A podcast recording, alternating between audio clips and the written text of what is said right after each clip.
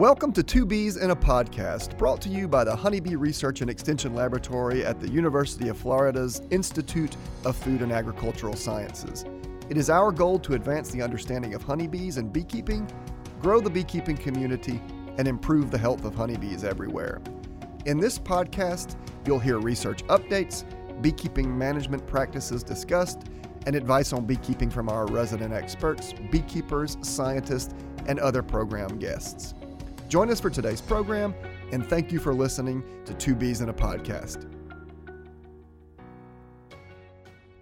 In today's episode of Two Bees in a Podcast, we're going to be focusing on the importance of beekeeping literature, specifically popular beekeeping journals, their, their importance to beekeepers and the role that they play in bee management. And to do that, we're going to interview Eugene Makovec, who is the editor of the American Bee Journal. We're going to also interview Jerry Hayes, who's the editor of Bee Culture. The American Bee Journal and Bee Culture are our two largest beekeeping magazines or periodicals here in the United States. And we're going to talk to those guys in detail about their uh, periodical specifically. But Amy, I would argue that these things play a very important role in the life of any beekeeper, really around the world. Absolutely, I agree. When I start and when I first started beekeeping, I don't I guess I don't realize what resources I had available to me at the time. So lucky you listeners get all this information just given to you by us. Hopefully you're listening. Yeah, you know, in my in my official opinion, we probably need to do a podcast, a greater podcast, a, a, an entire episode just on resources for beekeepers. Because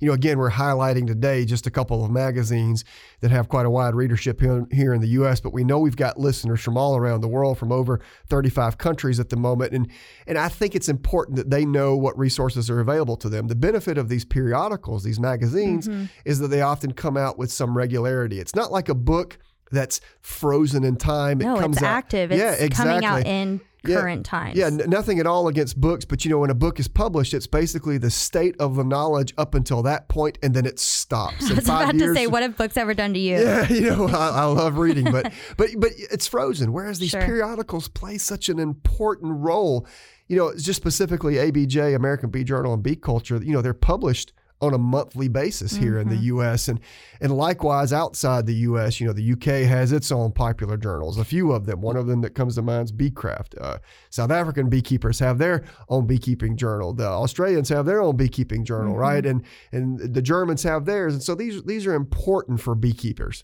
How would you recommend beekeepers go and look for them?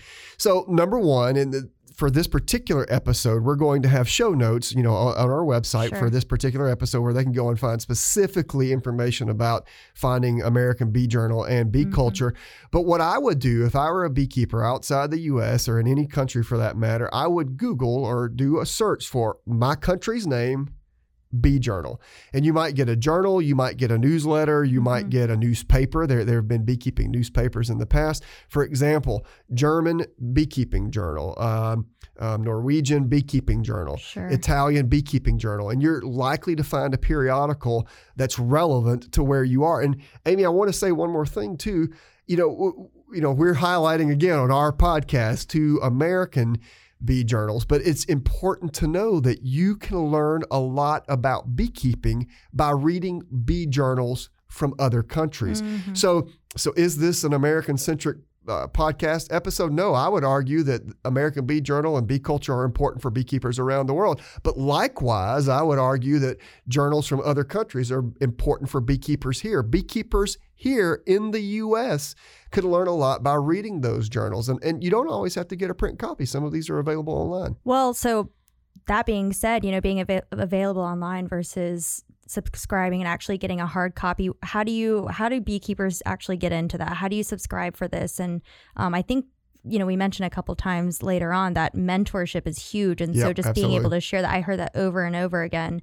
Um, so how do you subscribe and how do you move forward with getting these subscriptions? Yeah, so I, w- I would again search for my, you know, my country's name and mm-hmm. then Bee Journal or Beekeeping Periodical. And then I would go to that periodical's website and look uh, for subscription information. I know that some of the ones here in the U.S. offer kind of dual subscription. You get a print copy, but you also get online access. And and you know, what you're going to probably find, at least with the two journals that we're going to highlight today's episode, you're going to find that the readership is probably older than the standard readership. You know, a lot of the beekeepers here in the U.S. are, are older individuals, but there's beekeeping is booming at the moment. Absolutely. There's beekeepers coming mm-hmm. out of everywhere, and there's every age range and ethnic background and and and and job background and education background mm-hmm. and gender background all people of all types from mm-hmm. all over the place are getting into beekeeping. That's what and, I love about yeah, beekeeping, of course. actually. And the journals are going to have to respond to that. So yeah. right now they're they're very print heavy, but trust me, we we are heading in a direction will where there will be you know information available online through these sources, blogs, et cetera. You know, heck, we're even doing a podcast, you know, mm-hmm. so I, I, know that uh, other journals are going to follow suit and do very similar things. Yeah. Well, I'm excited to hear what Eugene and Jerry have to talk about today in our podcast. Yeah, absolutely. Guys, thanks for joining us on Two Bees in a Podcast. And we're going to get those interviews started shortly after the break.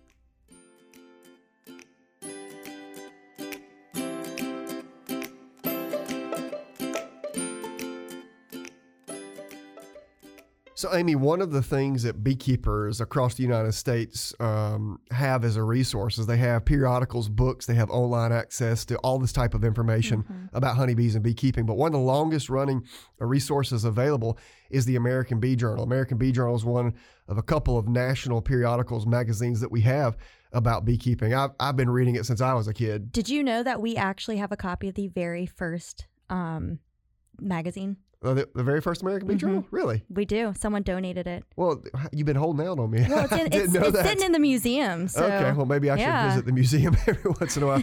so, the American Bee Journal specifically, I've been fortunate to um, be a columnist. In fact, I, I wrote Uh, one of my first publications, actually in 1996, I believe, was published in the American Bee Journal because I was an American Beekeeping Federation 4-H essay contest winner, and they published my essay in the ABJ in I didn't know you could write and read when you were yeah, one. Yeah, I've been doing this since I was a, a, a kiddo, since I was one. That's actually when I graduated high school.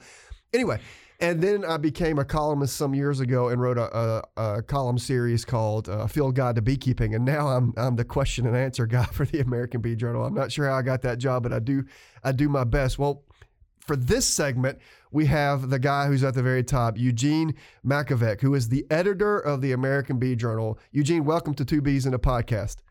Good morning. Hey, it's great, great to have you. Where are you joining us from? I'm joining you from Foley, Missouri, which is where I live. It's on the eastern side of Missouri, along the Mississippi River. Well, nice. well, great. Well, let's let's just kind of start from the beginning. Can you give us, Eugene, a little bit about your uh, beekeeping background? How did you find yourself as the editor of the American Bee Journal?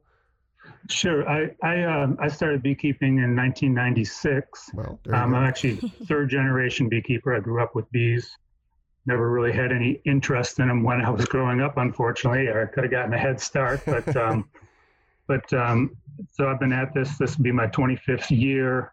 I was I was pretty heavily involved in the Missouri State Beekeepers, including editing the newsletter there, and and um, got to know um, Joe Graham, the old editor of the of ABJ, and and run into the Dadants at uh, conferences and and things like that, and they would occasionally pick up um, Joe would occasionally pick up articles of mine from the Missouri newsletter. So we knew each other at that point. And um, at some point, when, when, when Joe retired, he they, they ran an ad for an editor, and and and I didn't I didn't see it. Um, I was you know like a lot of people, I, I, I, get a couple months behind in my reading and things like that. I, I sent Joe an email about some, got an out of office response to the effect that I'm no longer the editor. so, so, about a year later, I just happened to be chatting with uh, Gabe Dadant at a, at a, at a conference and um, and mentioned it to him and and um, was talking about this and that. And a couple of weeks later, uh, Kirsten Traynor, who was editor for about uh, 14, 15 months, stepped down and and uh, gave gave me a shout and said, "Are you interested in in the job?" So I came up there and and talked with them for a couple hours and they offered me the job so it was a it was a pretty neat thing and it was pretty pretty sudden and it actually worked out well for me because the, the printing company that I was working for had, had been bought out about a year prior and things were kind of kind of going downhill there. Sure. So it's good timing for me. Well, let me, well, let me ask then specifically. So, h- how long have you been at um, at ABJ? So, I took over um, at Thanksgiving time in 2018. So, so going just, on a year and a half. Okay, and so what is you know it's it's interesting when I think about journal editing. There's there's really kind of two parts to editing the American Bee Journal. First of all, you have to know the bee stuff, right? You, you've got to be able to vet that. You've got to know that. But secondly, you have to know how to write and edit other people's mm-hmm. writing. So so what's what's your background in that half of the endeavor? I, I have a journalism degree. Okay. That's helpful. And so that helped. Yeah, that was. I had that kind of sitting on the shelf for a while, and so that, that, that definitely comes in handy. So you were able to um, take it off the shelf and dust it off, and, and it helped you out with ABJ. yeah, and and with my couple of decades of beekeeping experience, that helps. And and it's interesting that when when I met Joe Graham the first time, I I said, "You've been here a while, right?" And he said, "Yeah, you know what? I I got out of journalism school." Answered an ad in the paper, and I've been here ever since. Didn't know the first thing about bees or beekeeping at the time. Really? and of course, he's been a beekeeper now for a few years. But sure. but I just thought that was that was interesting. That and then fun. and then you went from there to uh, Kirsten Traynor, who was an entomologist. Sure. And so she had the other end of it, and I'm somewhere in between. I, I certainly have the beekeeping experience, and with my work with MSBA, I attended a lot of conferences and you know listening to a lot of a lot of people like Jamie Ellis and people you know the experts talk about various things. So I have a, a pretty good knowledge base. I, I feel in that regard. Yeah. So one of the things I appreciate as an author for the American Bee Journal, especially you know now that I do the classroom um, series, is I appreciate that when I send you my manuscripts that that you you show me uh, grammatical things that I can improve, which is good because I spend all of my time editing manuscripts for other people here at the University of Florida. So it's nice to have someone who's able to teach me a thing or two about uh, correct English. English usage. So I think you do a good job, at least with the articles that I provide you. So thank you so much for that. Um, yeah, I think that's important too. That, was something that that I didn't get when I would um, have things published in in magazines. I, I didn't really. I, would send something, and the next time I saw it was in print. Sure. You know, it's nice to kind of get that feedback, and I, I get a lot of people thank me for that. Sure. So Eugene, that's a that's a good overview of you and your involvement. But you've been mentioning a few times, you know, American Bee Journal. You've been mentioning the name Dadant, Gabe Dadant, Dadant, Dadant, etc. So so what is American Bee Journal's link to Dadant? What is the history of the journal?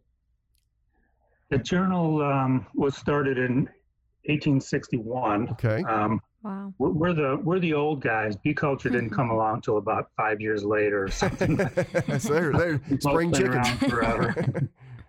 but uh, Samuel Wagner was the was the first editor, and um, he was um, hobnobbing with with Langstroth and, and some of these other guys, and and actually A.I. Root wrote for them in the early days too.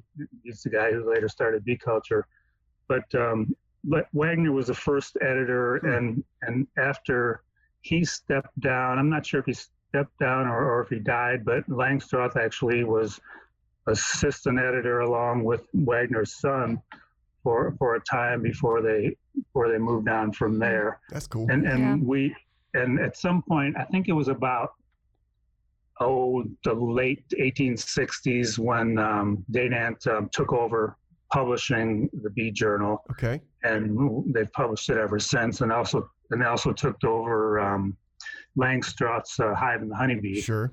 And still published that. Um, that the latest edition was 2015. It gets revised about every 15 to 20 years, give or take. So it's it's been uh, it's been in that Dadant family ever since, and and the Dadant family, you know, obviously runs Dadant and Sons. Um, I'm working for sixth and seventh generation Dadants. That's so incredible. That's, mm-hmm.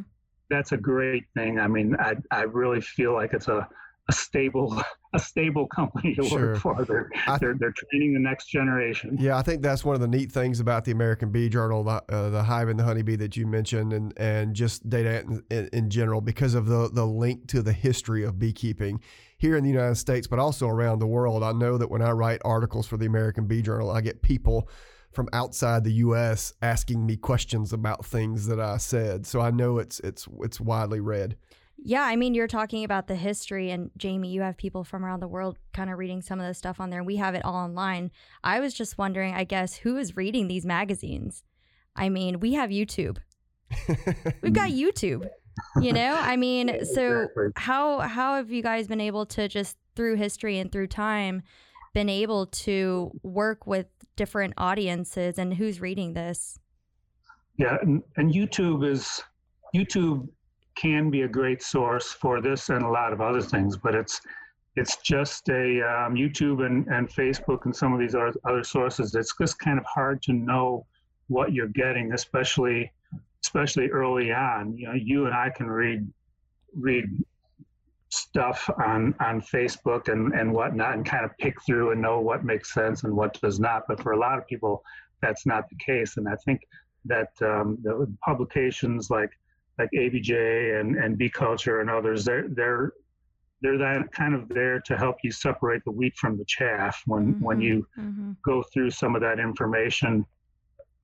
We don't publish thing unless it things unless they make some kind of sense. Sure. Um, now, now, obviously, different people have different opinions on a lot of things, sure. but but if somebody sends me something that is just, you know, I read it and, and it just sounds like nonsense, uh, you know, it doesn't it doesn't make the journal, or or if it does, it's it's clear that it's an opinion, and if I'm not sure about something, I uh, there are people that I know that can, that I can run it by and and get opinions too. Yeah, so the the title has the name journal in it, right? And you're talking about how are you ultimately the person who's reading this and vetting what is right and what's wrong or how does that process work? Are these articles, you know, how does how does it work? Yeah, depending on what it is. I I typically I typically am the one who who decides, but again, like, like I said, if, if there's something that I'm unclear on, if there's something that I question, I go back and say, "Okay, can you show me support for this? What what you're saying because this is something that's that's new to me mm-hmm. and I'm not sure it makes sense. Mm-hmm. Please show me a back this up with, with some source to say that. So this is true. So Eugene, one of the things that I appreciate about the journal is is as an extension worker who has an, an appointment extension, I find it very difficult sometimes to reach commercial beekeepers. They won't mm-hmm. come to meetings, they won't read documents and things like that. And so um, I, I, often wonder what's a good way to reach them. But if I put something in the ABJ, something, someone, some commercial beekeeper is going to have read it. In fact, when I bump into you know commercial beekeepers here in the state, Florida, and, and elsewhere, they'll mention to me things I said in the American Beekeeping, uh, the, Amer- the American Bee Journal. And one of the things I think that's important is it is it's a resource for all beekeepers, right? There are kind of hobbyist centric articles there. There are sideline centric articles, but there's a lot of things that commercial beekeepers rely heavily on mm-hmm. in the pages of that journal. They read it and they they do it. You know, the stuff that they see is is often published there, you know, first, and then they will change management practices related to seeing that information in the journal. Yeah, there's a we we try and appeal to a broad spectrum. The statement has been made that most most beekeepers are hobbyists, but most bees are owned by commercial mm. sure. people. So if if we target only commercial beekeepers, the audience is going to be fairly small. Sure. But, but we also have to have that information that that they need because, like you said, they are reading these magazines for information on on how to be how to be better beekeepers and and they're reading for the science also. And you, Amy, you mentioned um, the the word journal being in our title. I've had people ask me that you know, this say, you know, this has the word journal in the title. That means it's a scientific mm-hmm. publication, and these should be peer-reviewed articles in here. And, and that's not really the case. Um, so yes, a lot of journal can sometimes mean yes, it's a scientific journal, but it's also another name for magazine. I mean, I don't think Ladies Home Journal, for example, was a peer-reviewed publication. It's just one of those. It's just part of the name, and it's been there all the all this time, and I'm not going to be the one to change it. But we do we do have some scientific things in there. Certainly, we don't typically publish peer-reviewed articles because not a lot of beekeepers want to slog through the the the, the scientific, you know, the deep science mm-hmm. like that. But they they also understand that it's important to them, and that's why we have people like um, Bill Scott McArt and Allie McAfee that that have regular columns going through some of the latest scientists and, and basically distilling it down, saying this is what it means and th- this is you know yeah. what it's what it's going to look like in the future. You know, there's some cutting edge research going on, and people say, "Oh my goodness, we're going to be able to just put mushrooms in our in our hives now and, and kill sure. gorilla." Sure. Wait, that doesn't work.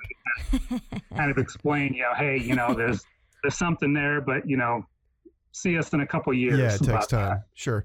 Well, let me let me make a, a statement. Then I'm going to ask you a question you know, when, when I first became a scientist and started dabbling in, in research, you know, almost two decades ago now, American Bee Journal did publish uh, refereed manuscripts at the end of the journal. I remember there was like a, a research section, and a lot of the articles that were going there were very, uh, you know, a- applied, right? Very beekeeper friendly. And that's that's only that's one of the few things that I really miss about the journal. I, I enjoyed having those in there and, and ABJ as a venue for publishing. But it's neat still though that your your columnists will read refereed manuscripts and distill that information to beekeepers. I mean that's mm-hmm. extension at work. So let me let me ask you a question.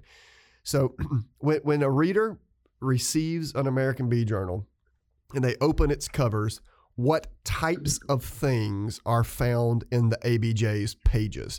You know, walk us through a standard journal from beginning to, to kind of end. What what col- re- regular columns do you have? How do you you know invite certain topics to fill in your your more open articles? What, what's just what's in the pages of the American Bee Journal? Okay, well, first, first, let me let me just um, address what you said about the refereed articles sure. in the back because I I remember seeing those too back when I started. I I asked Joe Graham about this one when I took this job. I spent a week working with Joe. Um, he kind of popped out of retirement to, sure. to help do an issue, and I came in at the end of that at that time, and I mentioned that to him, and he said, "Yeah, you know, we had a a peer reviewed section." Um, for a while, and um, his comment was nobody read it. Yeah. obviously, obviously you read it. And some people did, but I, yeah. I, I, I, think it just there wasn't a, a big audience for that among the, the, the general readership. So, so um, the science is is important, but we do more of a distilled down version of these sure, things. Sure. But the typical um, the typical um, magazine when it comes out know, you you open it up and you find um, um, beyond just the, the, the letters to the editor and stuff. We have the classroom where you know Jerry Hayes did that for years and years, and and um, and Amy just just for your for your information, it, it took me a little finagling to talk Jamie into taking this over. oh yeah, ran it by him, and he was kind of well. Let me think. And, yeah, you know, you know, it's it's hard to take on additional responsibilities. That's yeah, I, I loved I loved writing the field guide for beekeeping for ABJ. I still would love to restart that, but it just kept me up until two and three in the morning putting mm-hmm. those articles together. Yeah. So it's just tough. But the classroom's easier yeah, every, because I answer questions. Time. yeah, the classroom's a little bit easier because uh, essentially for you listeners out there, the classroom is just a question and answer. You email me questions questions and I do my best to answer them. That's that's the strategy there. yeah, but you're doing a great job with it. We really you're you're you've been well received. Oh, good. And we have we have things like um, you know the the the columns I mentioned, Al, Allie and and Scott with their scientific columns. We've got mm-hmm. Randy Oliver is a big draw and has been for for a few years now. He's he's kind of a kind of an on the ground um, researcher. He's a commercial beekeeper and, and he does a lot of research on um, applied, kind of an applied science thing. And, and it's not, it's not peer reviewed and, and, you know, he's open and we're open about that, but sure. it's something that, that a lot of people flip that magazine open and that's the first thing they read because they, they like that he's one, he's mm-hmm. one of us. Sure. You know, he's, not just in a lab somewhere. Sure. But we we have a lot of things. Um, I get a lot of things sent to me just just out of the blue, and that was one of the things that that surprised me just how much comes across my desk, and some of it's great, some of it you know not so much, you know, and and and um, but a lot of it we really like to do kind of the how-to stuff. You know, sure. how to build this, how to how to design. You know, put put this attachment on my hive to keep hive beetles out and, sure. and various things like that. And people find that kind of thing interesting. And that was one of the things Joe told me early on. People just want to be better beekeepers and sure. they want to know what they can do to to improve their chances and and produce more honey and and things like that. So we have a lot of those those types of articles. But don't you also yeah management related? But don't you guys also, if if I'm not mistaken, you have honey market um, article. You have. Um, you know your editorial you guys also make announcements on behalf of the bee clubs around the country you know who's speaking where what events are coming up yeah. things like that as well yeah we have the we have news and events yep. um, that's that's a popular thing and we have clubs all over sending sure. us their their events and mm-hmm. you know march 21st we've got such and such a conference and we put that in we have an online calendar where we put those things also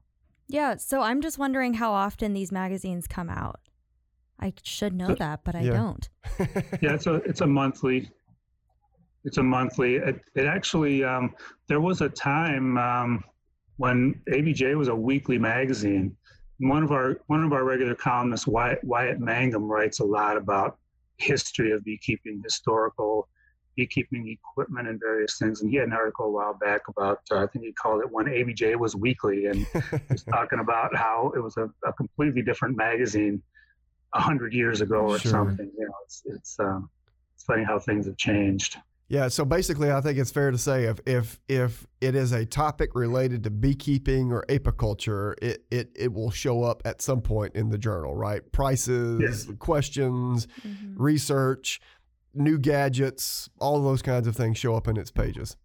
Yeah, and we do occasionally talk about other bees, other pollinators, and things. One of our columnists, Rusty Burlew, is is um, really big on um, on the native the native insects and she native pollinators. She writes things now and then. She actually works for a um, a website called iNaturalist, which is sure. something that I've used in the past. You know, I go around the yard and, and take photos about of of various things. I look for honeybees and I find all these other things and I don't know what the heck they are. And mm-hmm. I go on this iNaturalist and, mm-hmm. and they identify them. They have volunteers who identify them for you. And, and Rusty is one of these people that, that does that. And, and so she's got a, a broad knowledge on, on honeybees and every other type of bee or wasp imaginable and how they how they differ and i think that's interesting to beekeepers on you know on a now and then basis sure well, let me let me ask kind of a, a, a, conclusion type question. So, what does the future of the American Bee Journal look like? How how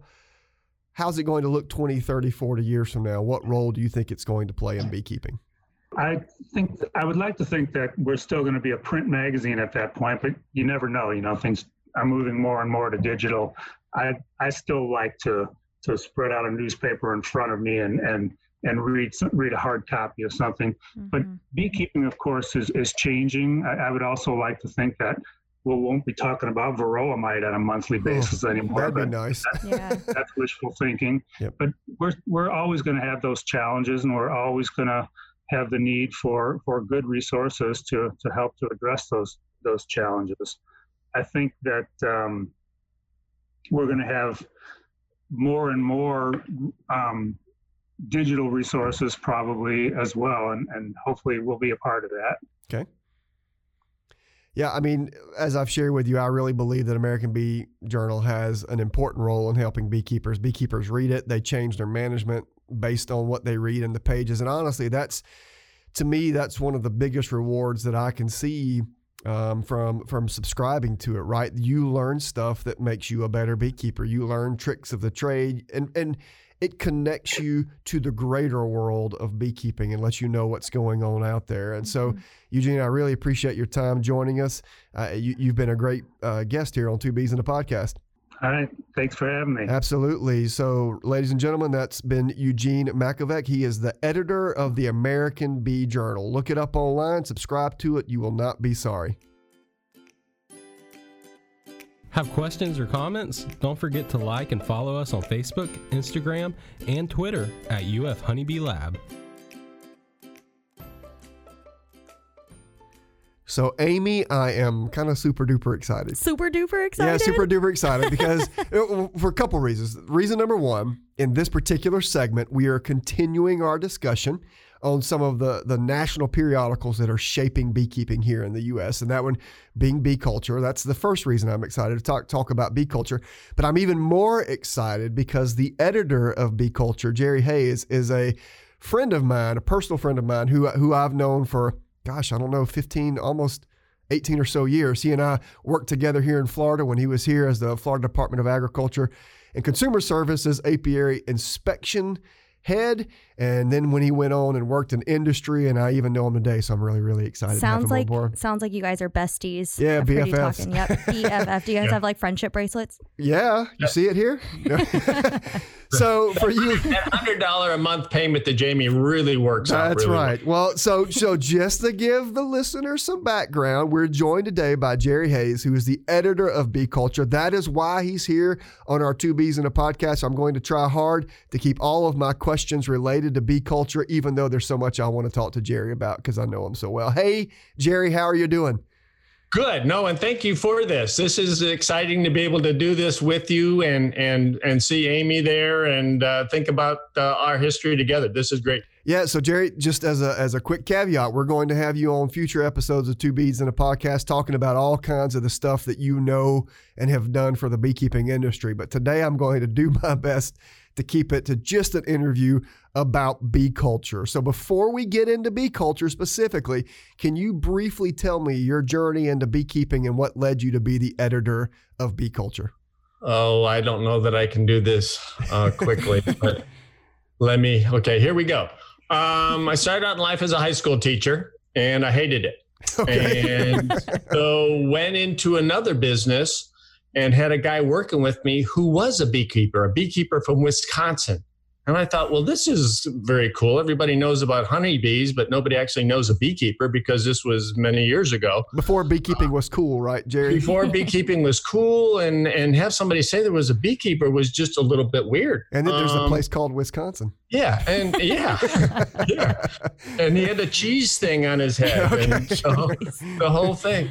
Um, but uh, so you know, it was interesting, and so I kind of picked his brain and asked all the questions that you know somebody might ask and became more interested and fascinated and then i started reading things. And and short story is i turned into the consummate backyard beekeeper. Sure. i did all the things backyard beekeepers do. I made things. I i squished queens. I did you know all the things that you do. Yeah. And so i thought at one point this is pretty cool. And my passion had grown. Can i i mean could i actually take care of a family you know provide for family doing this? And so you know i had a very patient wife and uh, uh, went back to school uh, to uh, ohio state university had an apiculture program back there under dr jim Tew. Sure. And uh, uh, that probably was one of the top three or four things i have ever done in my life. It was it was great. Jim was great, um, motivated me even more, and it was yeah, it was fantastic. And so then I went to uh, uh, USDA Bee Breeding and Stock Lab in Baton Rouge for okay. a little while, and then uh, up the river to uh, Dadant and Sons uh, for quite a few years, where I started uh, writing the classroom and wrote the book The Classroom, mm-hmm. and then uh, had an opportunity to go to uh, uh, Florida and uh, fill the role of chief of the apiary inspection section uh, after uh, Mr. Cutts. And then uh, uh, from there, I went to. Shh, I won't tell anyone. Monsanto. Ooh. Yeah, I was a I was a honeybee. Wasn't uh, expecting that one. you know, this is a podcast for beekeepers, don't you, Jerry? well, well, you can cut that part out. Uh, and so no, but I was a honeybee health lead, and so the they had a technology at the time uh, using uh, RNAi, mm-hmm. uh, which we can talk about or not.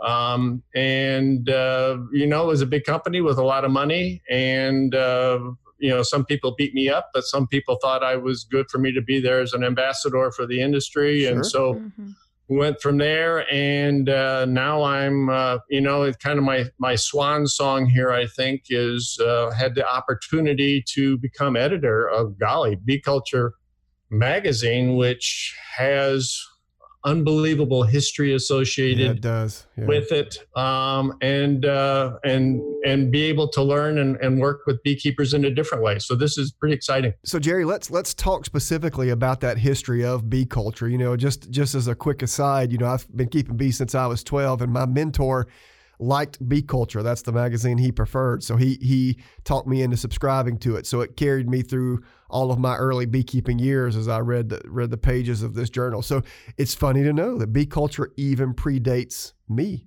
So let's talk a little bit about the history. What do you know about the history of Bee Culture? Well, you know, and, and there's a lot of history to bee culture, and it all starts with A.I. Root sure. Uh, in Medina, Ohio, uh, who kind of accidentally fell into beekeeping too by uh, he was a jeweler in Medina and had a swarm uh, land on his building. He captured a swarm, uh, tried to put it in a hive, it flew away. Anyway, he became more fascinated as well with honeybees and got into and became a beekeeper. And he was an amazing entrepreneur also. Sure. Uh, he started making, uh, you know, beekeeping equipment uh, because this was the late 1800s and, and none of this had solidified uh, as yet.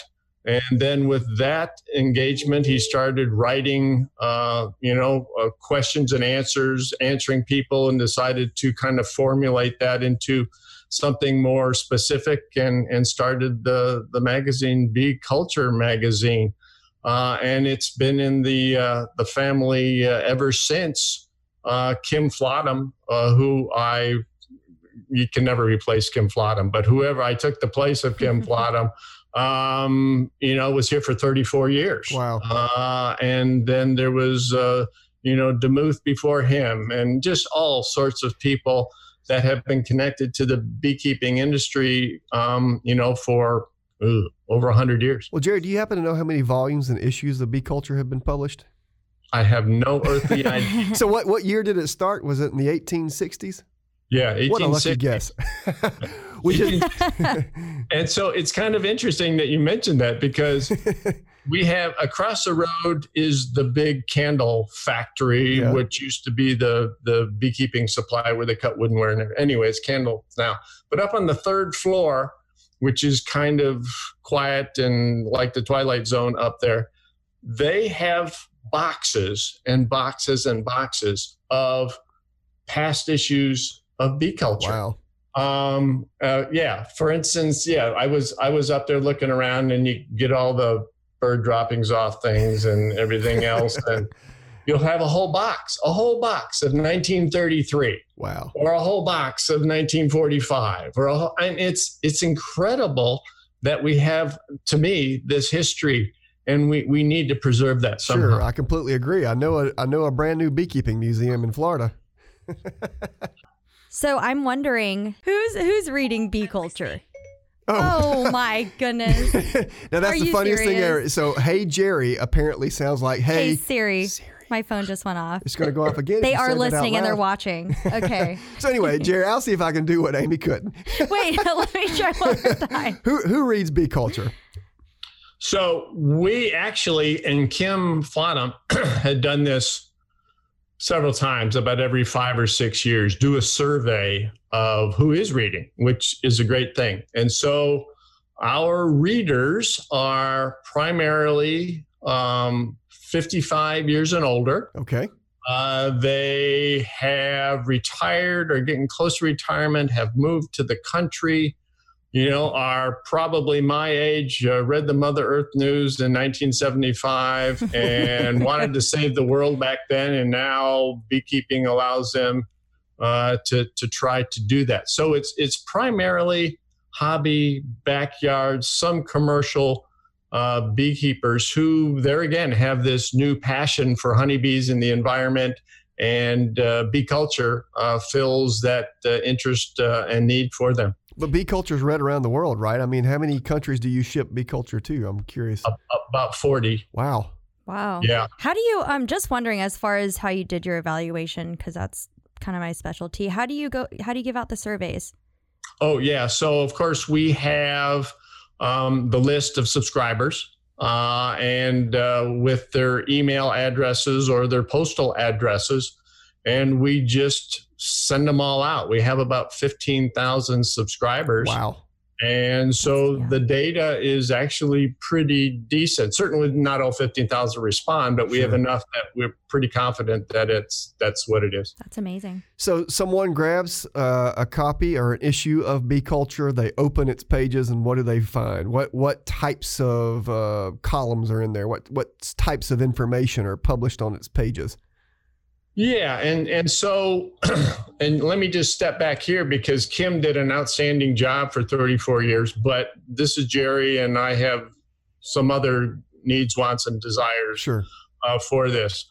Um, so what we're going to be doing, of course, is uh, addressing uh, new beekeepers' uh, needs, uh, different hive styles. Uh, we have Dr. Jay Evans who writes a column. Dr. Clarence Collison writes a column. I have Joe Traynor, who's in the almond industry out west, writing a new column. Uh, just have for I was just putting together the May issue, and we have uh, Dr. Becky Masterson from Masterman from uh, uh University of Minnesota is going to be writing columns. And this is all um, basically to this is educational outreach. My goal, want, and, and desire is for beekeepers to be successful.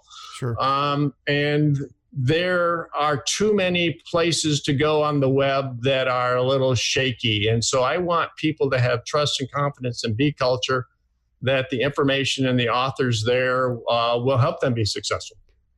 So do you have like question and answer sections? Do you have like what biology topics, management topics? I, I remember when I was a kid, my mentor really preferred the honey market. Um, section. He would often price his honey based on what he was seeing in that honey mark. So, so tell us a little bit about the content uh, of of the columns. Yeah, and so um, here, and I'll just, in fact, like I said, I was I was putting together the May issue already, and so we have, um, of course, the contents, which is features. Then we have mail. Sure. Um, people write in articles. So, so letters to the editor, essentially. Letters to the editor. Yep. And then I have the editor's page, and and Kim was much better than I am about writing about the meeting he went to or what have you. And so, as you know, I, am kind of mixing this up. I did an interview with you, and I've done yep. some other interviews. This one's going to be more like my question and answer that used to be in the, in the classroom. Sure. Then we have the honey report. What's yep. going on? What's selling? And then next month which is kind of telling readers what do I need to do in May? Yep, you know, because all these new beekeepers. Then we have the formal class question answer section called Bee Talk, which I this um, month or for May uh, have Bob Sears okay. from yep. Missouri, uh, Kim Skyrm from Massachusetts, and I forget who the other person was. Uh, oh, uh, Mary Reed from Texas. Yep. Um, going to answer a couple questions. Uh, then we have uh, um, new products uh, that uh, we want to highlight. And then a new one that I wanted to start um, is, um, and I don't know what the title is going to be, but it's AIA uh, is helping me out with this. And so what we're going to do is, is highlight each state's apiary inspector. Sure. That's a, uh, a little bit of what they do in their state and, and what have you. So that's going to be a series as well. And then we have Jay Evans in his column. And then I have John Miller, a commercial beekeeper from out west, commenting on almond pollination. Then another new series I'm starting uh, is focused on Canada and research out of Canada. Um, and then, uh, for instance, we have uh, the next one is uh, 10 rules of, of uh, communicating pesticide rules. And then I have Clarence Collison Becky Masterman from uh, um, University of Minnesota. Then I have Tina Sebastian, who's done a series on horizontal beekeeping. Uh, then we have uh, Jim Tew's column that's been in there forever. Everybody loves Jim. Sure. Um, and then we have Eric Osterland from Norway talking about a million dollars that Norway got for Varroa control. Connie Krochmal, who's going to do what blooming in spring. Ann Harmon's column. Then I have a, another one on just kind of a one pager on what is propolis and why might it have, um, you know, some some uh, value to not only bees but beekeepers. And so that's kind of what I'm shooting for, but a little bit different, of course, every month. I don't want to.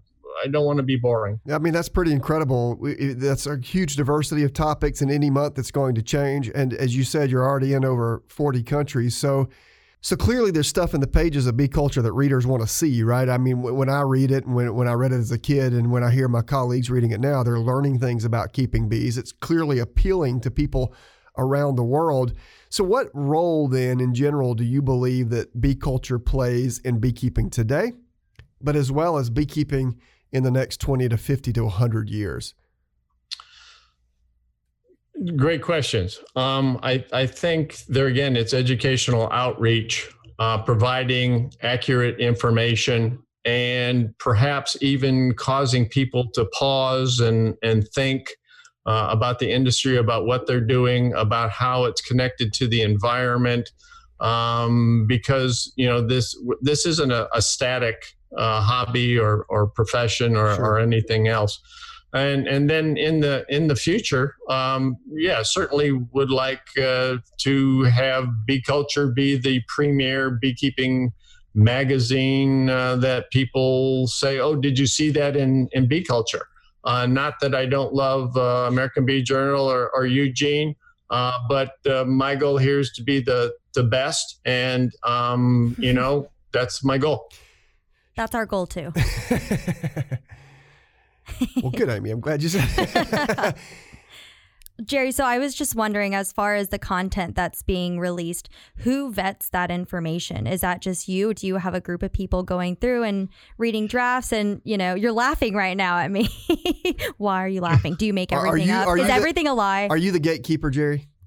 Uh, yeah, you know, and and the reason I smiled was because Amy asked me a question that that made me pause because you know we we all talk and you on the six o'clock news and everything else about oh teams and have you vetted this with this person sure, and, yeah, yeah. and and I have to admit I haven't done any of that. That's um, fair. I'm glad you're being so honest. You're the omniscient no. editor. well, I don't Omnipotent know about that, and but... and and um omnipresent. You're everywhere, all knowing, and the ultimate authority, Jerry. I'm just like Santa Claus. it's not who I was thinking, but I was maybe, maybe so. but no, and and to get back to the, this has been fun for me because these are things that I think are valuable and important, and then I get these other people to express their their ideas down that path. And and for me right now hopefully it's fun and hopefully it's it's readable and valuable to to those reading it. Yeah i mean I, I don't doubt for a second that it is. I, I told eugene the editor of american bee journal when we were interviewing him you know I, I run into commercial beekeepers quite a bit you know, you know hobbyists and sidelines et cetera but they, they will often know me from the pages of the journal. And, and, and when I publish in ABJ or in the past when I published in Bee Culture, I'd have colleagues or beekeepers really from around the world contact me and say, Hey, I saw you publish this article and I have this question. So, you know, these are important resources for beekeepers, mm-hmm. not just in the States, but absolutely everywhere. And so, you know, you as the editor of Bee Culture, you're, you're carrying on a tradition, right? Bee Culture has a very storied, respected tradition, mm-hmm. but but it's also beyond just tradition management. It's important to have bee culture now to help beekeepers address the issues that they are having today.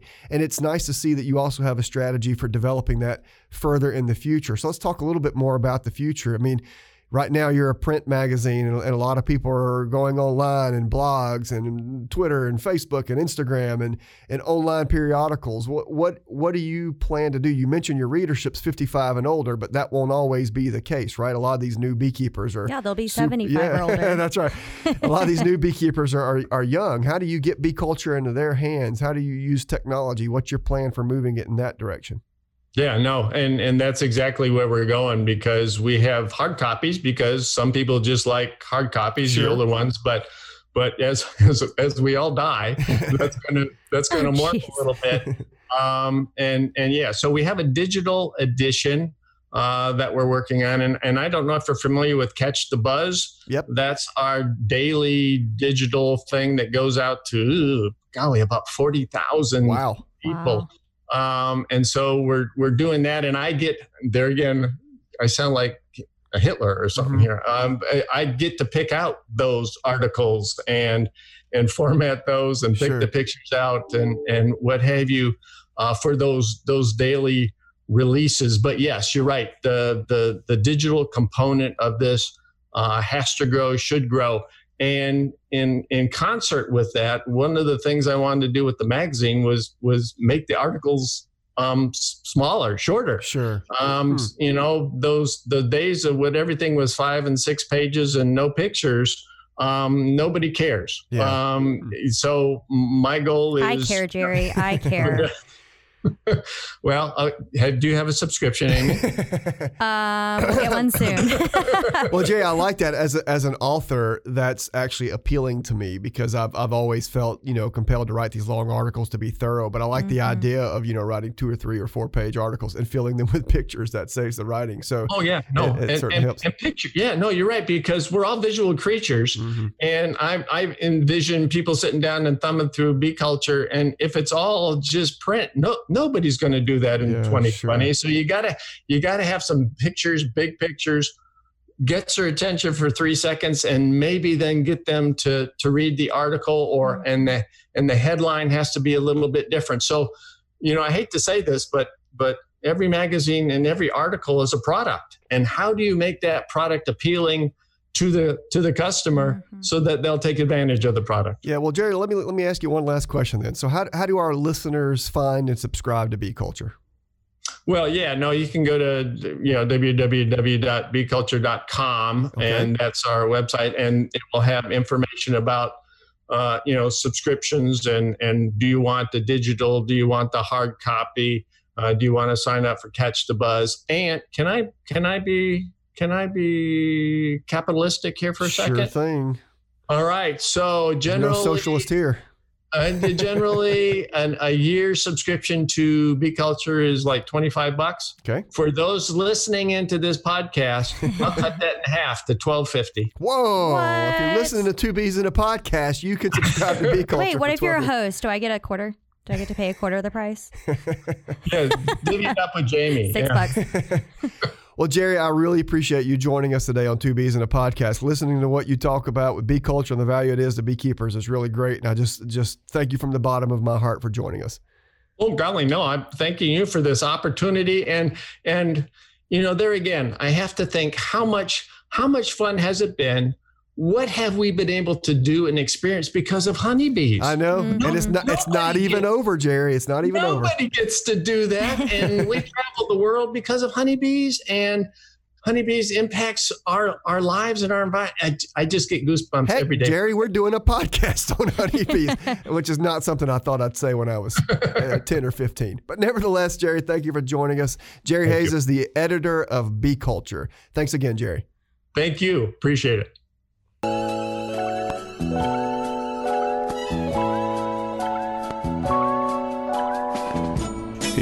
It's everybody's favorite game show, Stump the Chump. All right, it's about that time. It's our question and answer time. Here we are. Jamie, I don't know about you, but I'm sitting in my closet right now because it's coronavirus time and we just have to work from home. So we're just going to yeah. continue.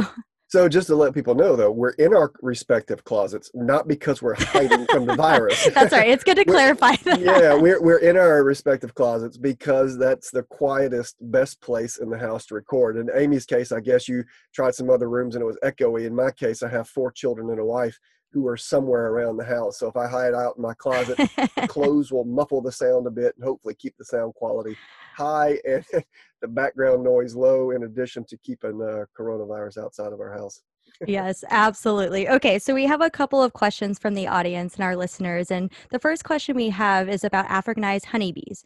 So this person, Steven, on Twitter, Twitter, Twitter, Twitter, Twitter just created something.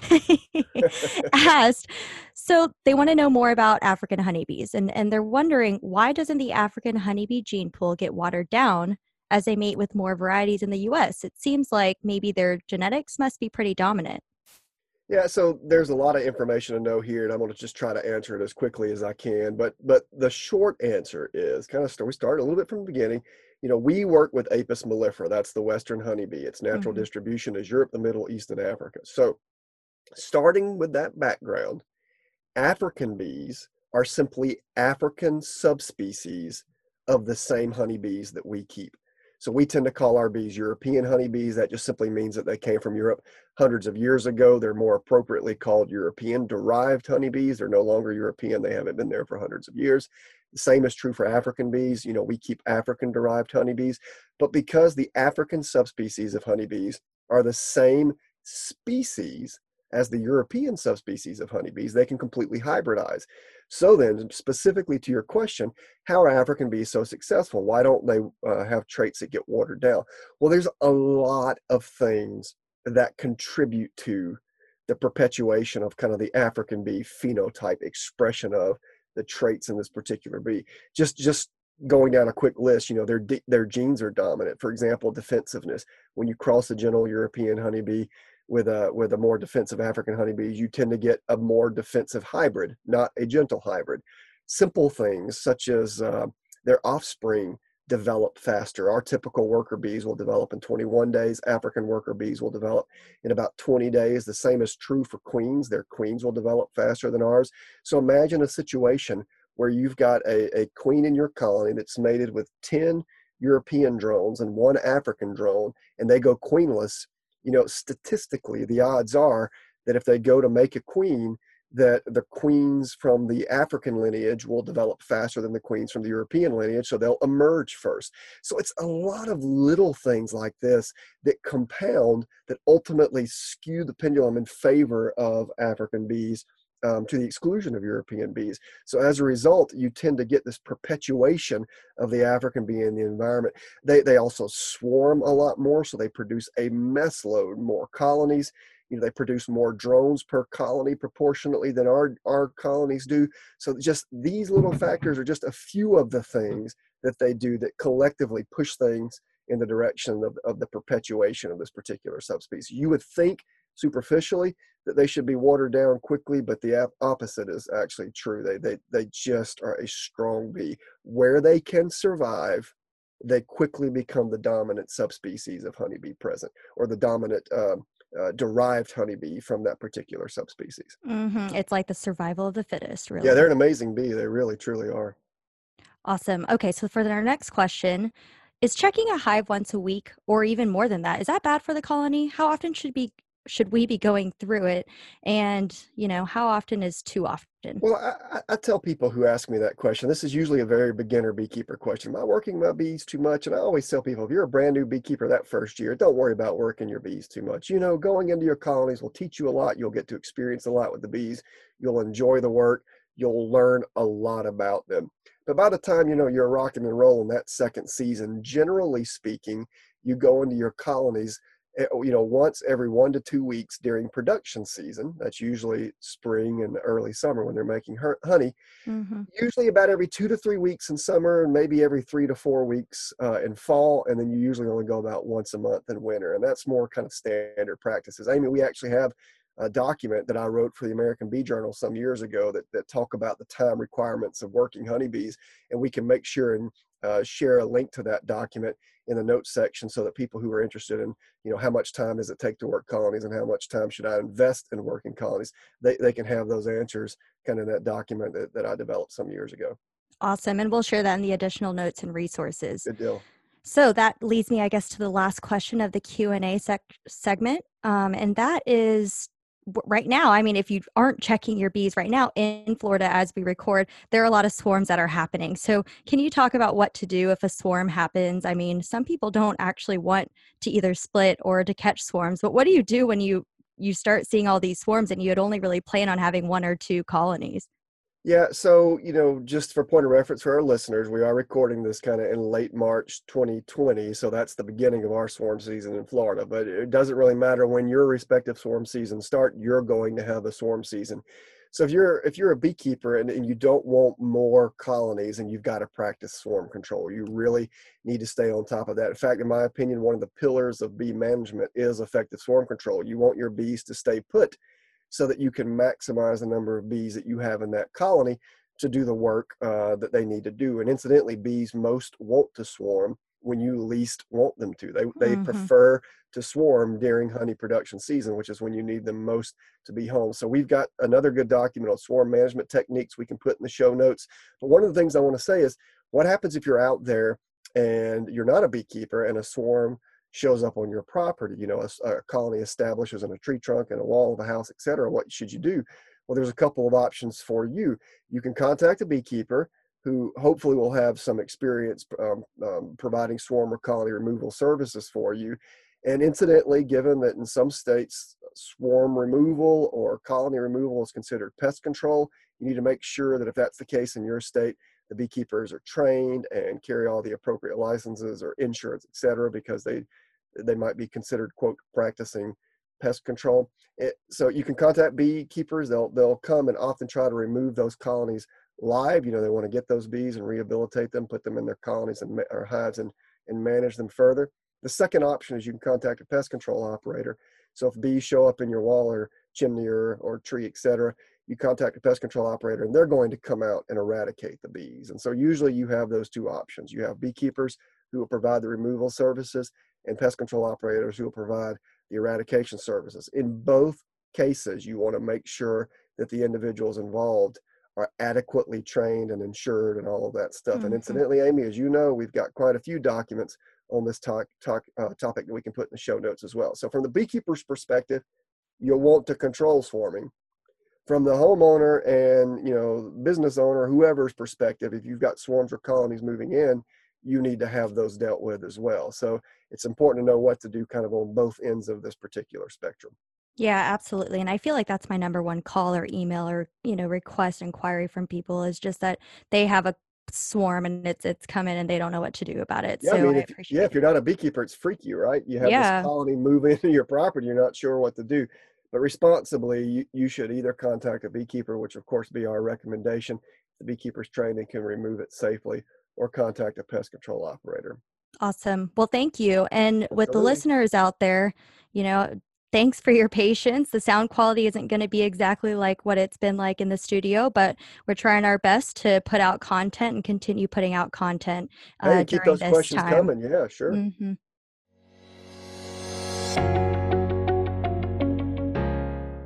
We'd like to give an extra special thank you to the following to our editors, Shelby Howell and Bailey Carroll, and to our audio engineer, James Weaver. Without their hard work, Two Bees in a Podcast would not be possible. So thank you. For more information and additional resources for today's episode, don't forget to visit the UF IFAS Honeybee Research and Extension Laboratory's website, ufhoneybee.com. Do you have questions you won't answer it on air? If so, email them to honeybee at ifas.ufl.edu or message us on Twitter, Instagram, or Facebook at UF Honeybee Lab. While there, don't forget to follow us. Thank you for listening to Two Bees in a Podcast.